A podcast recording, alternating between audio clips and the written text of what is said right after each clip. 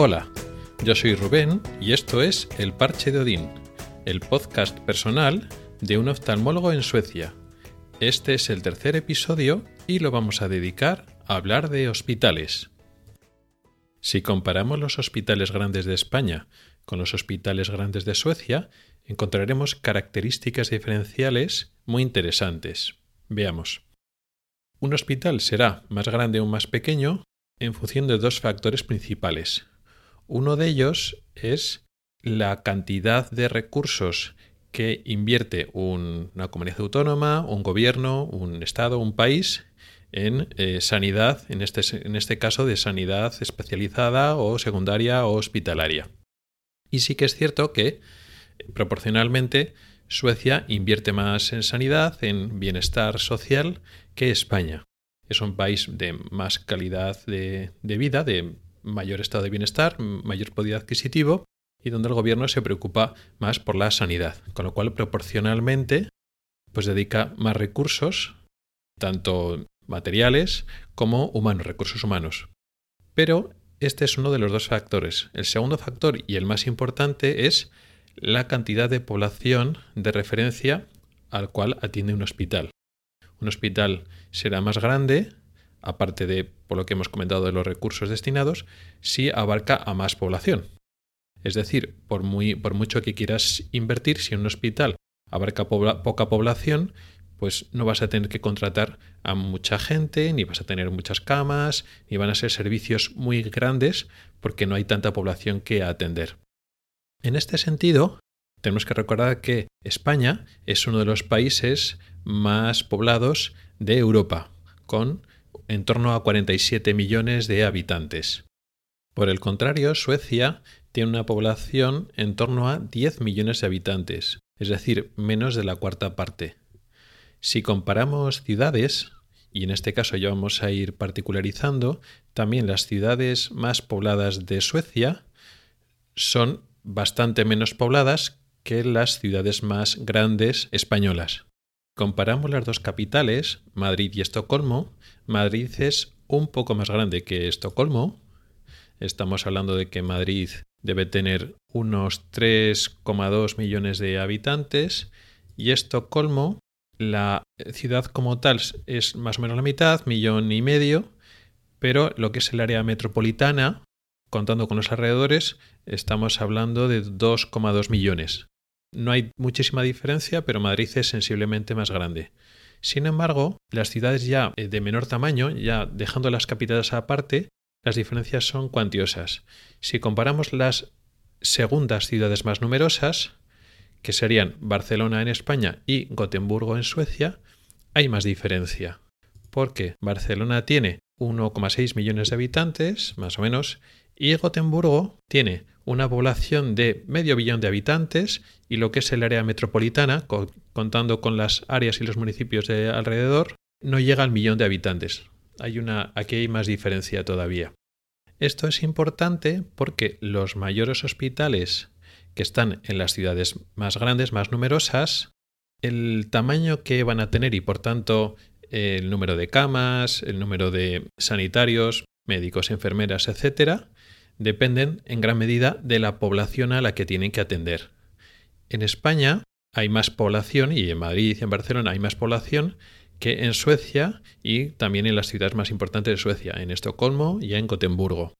Partiendo de estos datos, habría que esperar que los hospitales suecos estarían bien equipados, sin embargo, tendrían que ser más pequeños que los hospitales españoles, por un mero tema de población aunque Suecia sea un país con mayor renta per cápita y que invierta proporcionalmente más en sanidad, hay menos población en, todo el país y además en, los grandes núcleos urbanos hay menos población, con lo cual los hospitales tendrían que ser más pequeños. Sin embargo, ocurre una cosa curiosa. Y ahora vamos a hablar ya de datos reales de los hospitales, concretamente del hospital donde estoy trabajando. Yo ahora vivo en Gotemburgo, que es la segunda ciudad más poblada de Suecia. Y el hospital de Gotemburgo se llama Hospital de Salgrenska. Lo curioso es cuando vas a ver los datos del hospital de Salgrenska, resulta que es el hospital más grande de todo el país. lo cual es raro. Pensaríamos que el hospital o de los hospitales más grandes del país estarían en Estocolmo, la capital, la ciudad más poblada, pero el hospital más importante de Estocolmo, el Karolinska, es grande, pero está bastante por debajo en cuanto a camas y a personal sanitario, bastante por debajo del hospital de Salgrenska, lo cual es llamativo. Pero es que además el hospital de Salgrenska es uno de los más grandes de toda Europa. Según como lo midas, aquí la Wikipedia pone que es el segundo hospital más grande de toda Europa. Y esto es lo llamativo. Siendo Gotemburgo una ciudad no tan grande, desde luego mucho más pequeña que Madrid, ¿cómo tiene un hospital más grande y con más recursos y más gente y más camas que los principales hospitales de, por ejemplo, Madrid? ¿Cómo ocurre eso? Pues se debe a un tema organizativo que hacen aquí los suecos. Al conseguir un hospital tan grande les permite tener mucha población a la que atender a pesar de que es un país poco poblado y las ciudades no son tan grandes.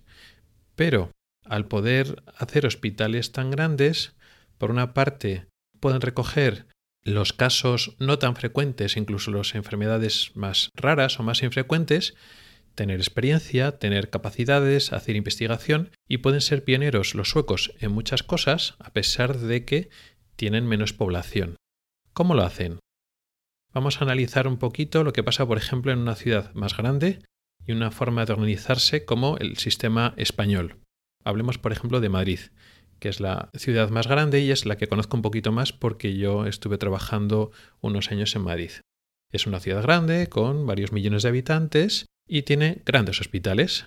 Tenemos, pues yo qué sé, el Gregorio Marañón, el 12 de octubre, Puerta de Hierro, el Clínico, La Paz, el Ramón y Cajal, todos estos son hospitales grandes, son muy grandes porque tienen gran población. Y luego después, las áreas metropolitanas de alrededor, lo que no es Madrid capital, pero es, digamos, el área de, de Madrid, también tienen hospitales que son proporcionalmente más pequeños, pero también son hospitales grandes para ser un hospital que podemos pensar que son comarcales. Son hospitales que cogen varios cientos de miles de habitantes, como el hospital de Alcorcón, Móstoles, Fuenlabrada, Getafe.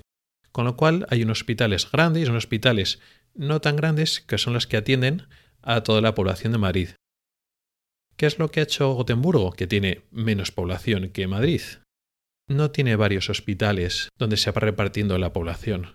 Hace un hospital muy grande que atiende a toda la población de Gotemburgo, a toda la población de lo que aquí serían provincias o comunidades autónomas, que son, aquí se llaman LEN, que serían como provincias administrativas, y además, por ser, digamos, hospital de referencia, para muchas enfermedades, digamos que se queda con la mitad de toda la población sueca para una serie de enfermedades concretas. Digamos, la parte oeste de Suecia se la queda Gotemburgo y la parte este se la queda Estocolmo. En vez de hacer hospitales grandes, pero varios, en una ciudad ya grande, hacen un hospital, pero solo uno, aunque tenga varios edificios. Eso a nivel organizativo tiene sus complicaciones, porque son servicios muy grandes. Y yo creo que eso en España sería poco viable, porque no tenemos una forma de organizarnos en España como la tienen los suecos. En Madrid, pues hay un hospital grande que es el 12 de octubre, con un servicio de oftalmología que es independiente de los demás. Y dentro del servicio de oftalmología, pues tienen sus secciones de glaucoma, de retina, de pola anterior, de uveitis, de estrabismo, etc. Luego después en La Paz tienen otro servicio totalmente independiente con una sección de pola anterior, estrabismo, retina, bla, bla, bla, bla, bla. Entonces, claro, los especialistas de diferentes áreas están repartidos en diferentes hospitales, aunque trabajen en la misma ciudad. En Gotemburgo y en Estocolmo y en Suecia no funciona así. En vez de tener diferentes secciones en diferentes servicios, en diferentes hospitales, es todo un hospital muy grande. Y así tienes solo una sección de retina en todo Gotemburgo que coge toda la población de, de la ciudad, de la provincia y de otras provincias alrededores.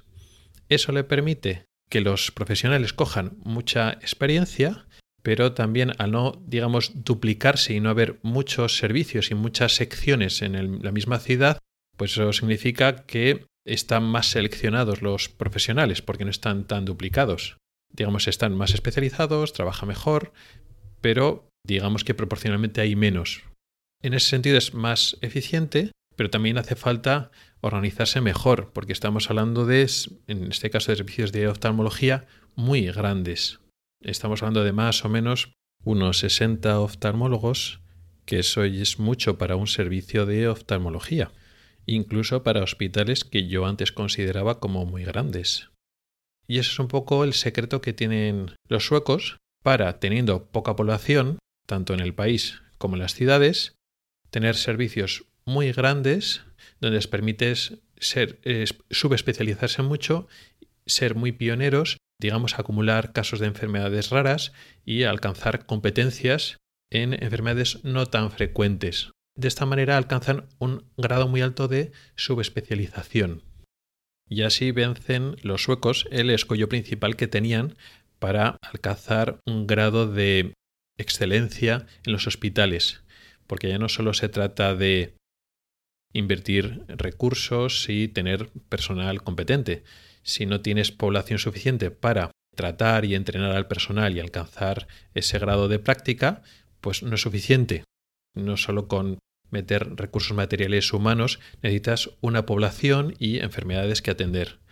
Y de esta forma, con este truco, lo consiguen siendo proporcionalmente menos población, tienen hospitales más grandes, donde atienden a más población, porque no fracturan la población de una ciudad, de una comunidad, de una provincia en diferentes hospitales. Hacen grandes hospitales, aunque el hospital no esté en un solo, digamos, edificio, que eso nos puede llamar la atención. Por ejemplo, en este caso, oftalmología está repartido físicamente en cuatro edificios o cuatro hospitales, si lo queremos llamar así. Pero el Salgrenska no es una red de hospitales, porque no, tú no tienes cuatro servicios de oftalmología, no. Hay un servicio de oftalmología que se reparten. De estos cuatro sitios, por ejemplo, yo voy, a tener que ir a dos. Un hospital de niños, un hospital infantil, donde se hace la oftalmología infantil, y hay un hospital de adultos, donde vamos a hacer la parte de, de adultos. Pero no se duplican los servicios ni nada, funcionan todo como un servicio. Estas características, que pueden parecer simplemente curiosas, tendrán importancia práctica para más adelante, para cuando empiece a contar implicaciones o anécdotas o ya cosas mías, tendrá importancia para más adelante. Pero me ha parecido curioso y merece la pena un poco explicarlo en general. Y poco más. Gracias por el tiempo que has dedicado a escucharme. Puedes contactar conmigo por correo electrónico en elparchedeodin.com o por Twitter en arroba el parche de Odín. Puedes preguntar dudas, proponer temas o hacer comentarios. También puedes entrar al grupo de Telegram arroba el parche de Odín. Nos oímos la próxima semana. Hasta luego.